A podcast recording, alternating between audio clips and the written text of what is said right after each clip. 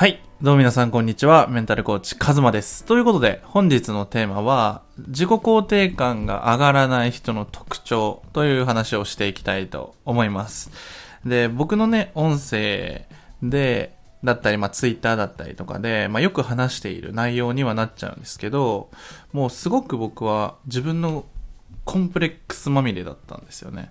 もう、なんだろうな。自分にも自信がないし、何かこう突出して、こうすごい才能とか、まあ、クラスとか学年でなんかいちいになれるものが特になくて、で、なんかこう自信がない、なんか周りのことをずっと羨ましいな、すごいもう劣等感を感じてたんですよね。で、大学受験もうまくいかなくて、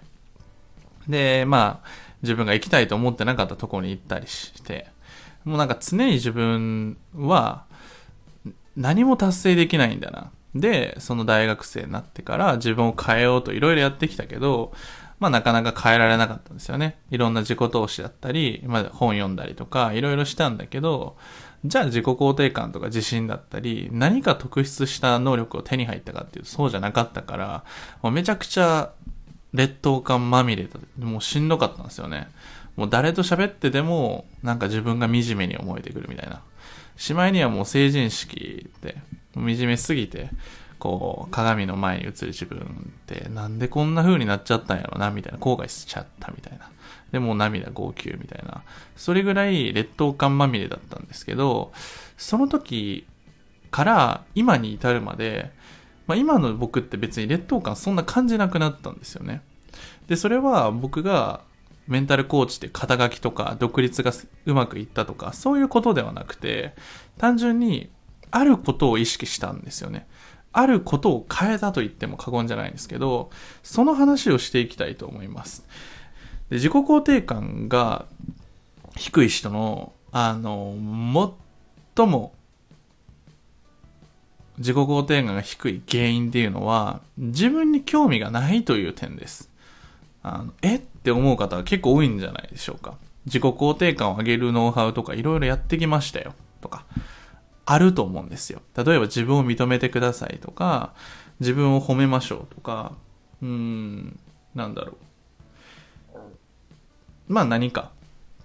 あの、自分の過去と向き合いましょうみたいな、いろいろあると思うんですけど、えっと、その根本的なスタンス、自分のあり方がめちゃくちゃ重要で、自分に興味関心がそもそもないんですよ。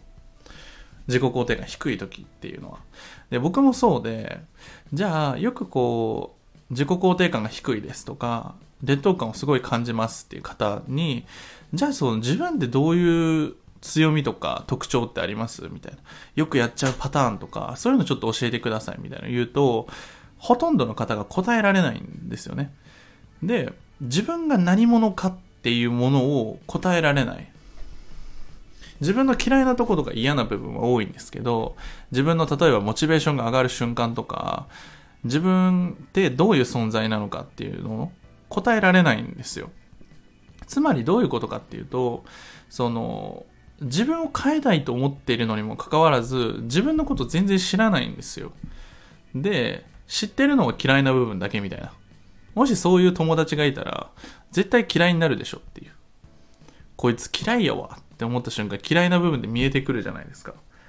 自己肯定感が低い時ってこういうスタンスなんですよね。で、特に自分の能力とかを他者評価とか他人と比較して強みを探そうとしちゃうパターンですね。あの人よりこれが優れてるから私はここが強みなんだみたいな、誰かと比較しているようになると、なんだろうな、例えば何か始めるとき、僕が例えばメンタルコーチやりますってなったときに、コーチング業界のトップの人と僕を比べたら、自分雑魚すぎて惨めになるに決まってるんですよ。だから常に誰かのすごい人と比較し続けたら絶対に勝てないんですよ。だからこの勝ち負けっていう概念をそもそも壊していかないといけない。これはどうしても学校教育であの正解を取れるかどうかっていうテストとか模試とかそういうものがあって、どうしても僕たちは誰かに勝たないと何かの優位性を発揮できないと思っちゃうんですけど、そうでもないんですよね。まずは自分に興味を持って、自分はどんなものなんかっていうのを深掘りしていくのがすごい大事なんですよね。で、じゃあどうやって深掘りしたらいいねんっていう話なんですけど、これはあのこの深掘りする時の状態もめちゃくちゃ大事で、これはねあのなんだいくつか条件があるんですよ。一人でやったりして、例えばめっちゃネガティブになってる時とかにそのワークを取り組んだりしたっていい答え絶対出てこないんですよね。それどころじゃないから。だからあの僕はまず大事な要素としてはリラックスしてるかどうかですね。自分の深掘りをするときにリラックスしてるかどうかがめちゃくちゃ大事で、例えば僕タイのヤオノイ島っていう、ま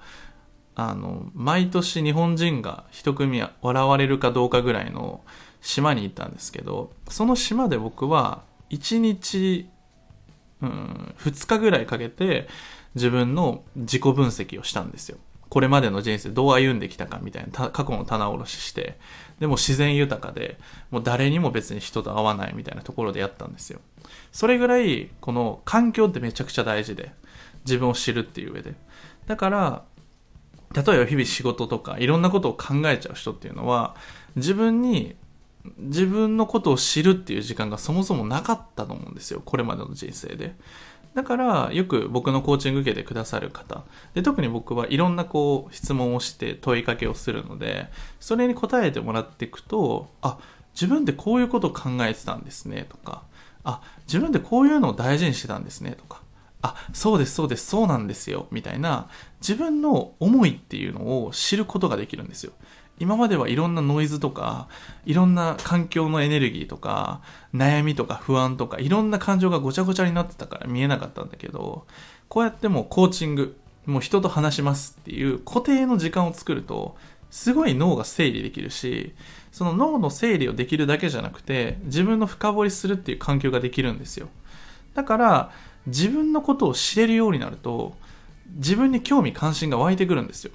自分ってどんなことが好きだったんだっけとか、自分ってどんなことワクワクしてたっけとか、自分って何なんだろうみたいな、そこを興味関心を持てることが自己肯定感を上げる最初のステップです。やっぱりね、自分のこと嫌いだと自分のこと知ろうとしないし、あの変われないっていう信念がついちゃうんですよね。だから自分っていうのはどういう存在なのかっていうのを定義していくのがめちゃくちゃ大事です。しかもポジティブに、ポジティブな定義づけがめちゃくちゃ大事です。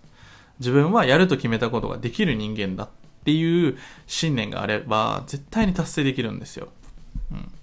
とか、そのためにやっぱり成功体験だったり自分のことを知る、気づくとか過去を振り返ってその自分と向き合うっていうワークがめちゃくちゃ強くなってくる。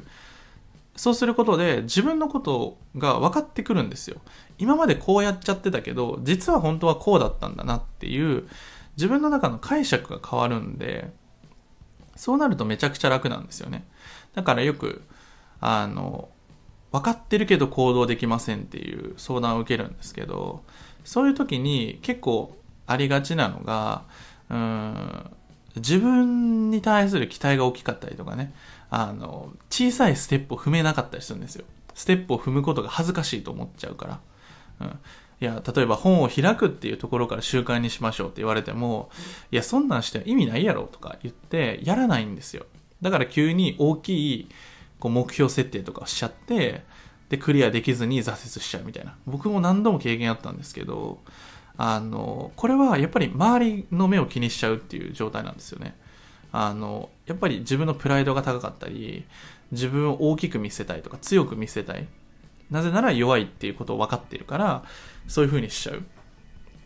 どうしてもいいように見せちゃおうとするんですけど、そこじゃなくてやっぱり等身大で自分のありのままのハードルを設定してそれを達成するっていうのが一番大事な成功体験なんですよね。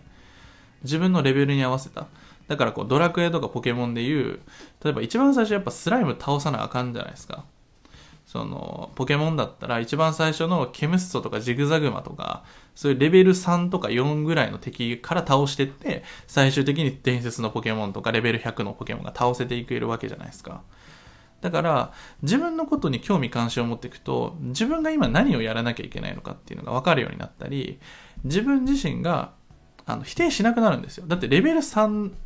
なことが自分が分かったらレベルごじゅうの敵に倒せないことに対して劣等感を感じなくていいんですよ。からそもそもレベル追いついてないから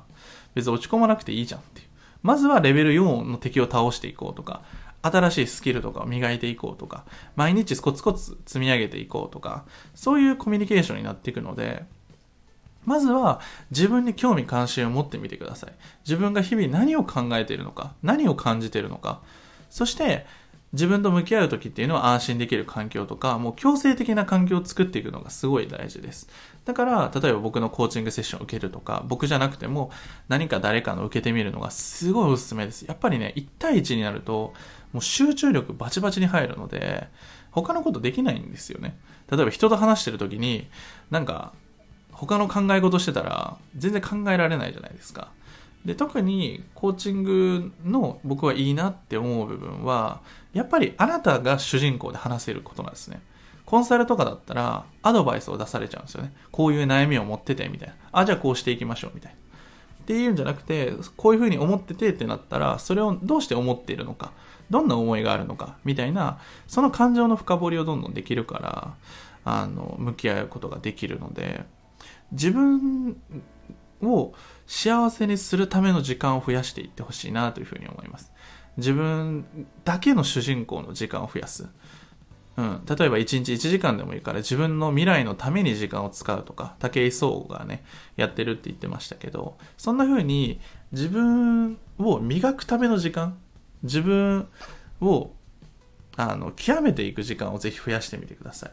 自分を磨いていくとね、すごい楽しいです。なので自己肯定感を上げるまず最初のステップは自分のことを知るっていうことです。で、その知るために大事なのは安心感とかリラックスとか、それこそ深呼吸をするとか、そういうもう環境を作っていくのが大事です。で、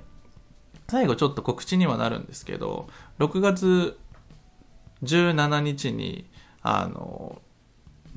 東京であのセミナーを行います。で、これはねもうめちゃくちゃ本気でやっていくので、ぜひねあの本音で向き合いたいとか、それこそ今日みたいな自分と向き合いたいっていう方は、あのワークとかもねバンバンやっていく予定なので、ぜひね参加してください。あの本当にね人生変える勢いでバチバチにやっていくので、あのぜひ興味ある方は参加お待ちしてます。ということで今回の音声はこれで以上になります。ではまた。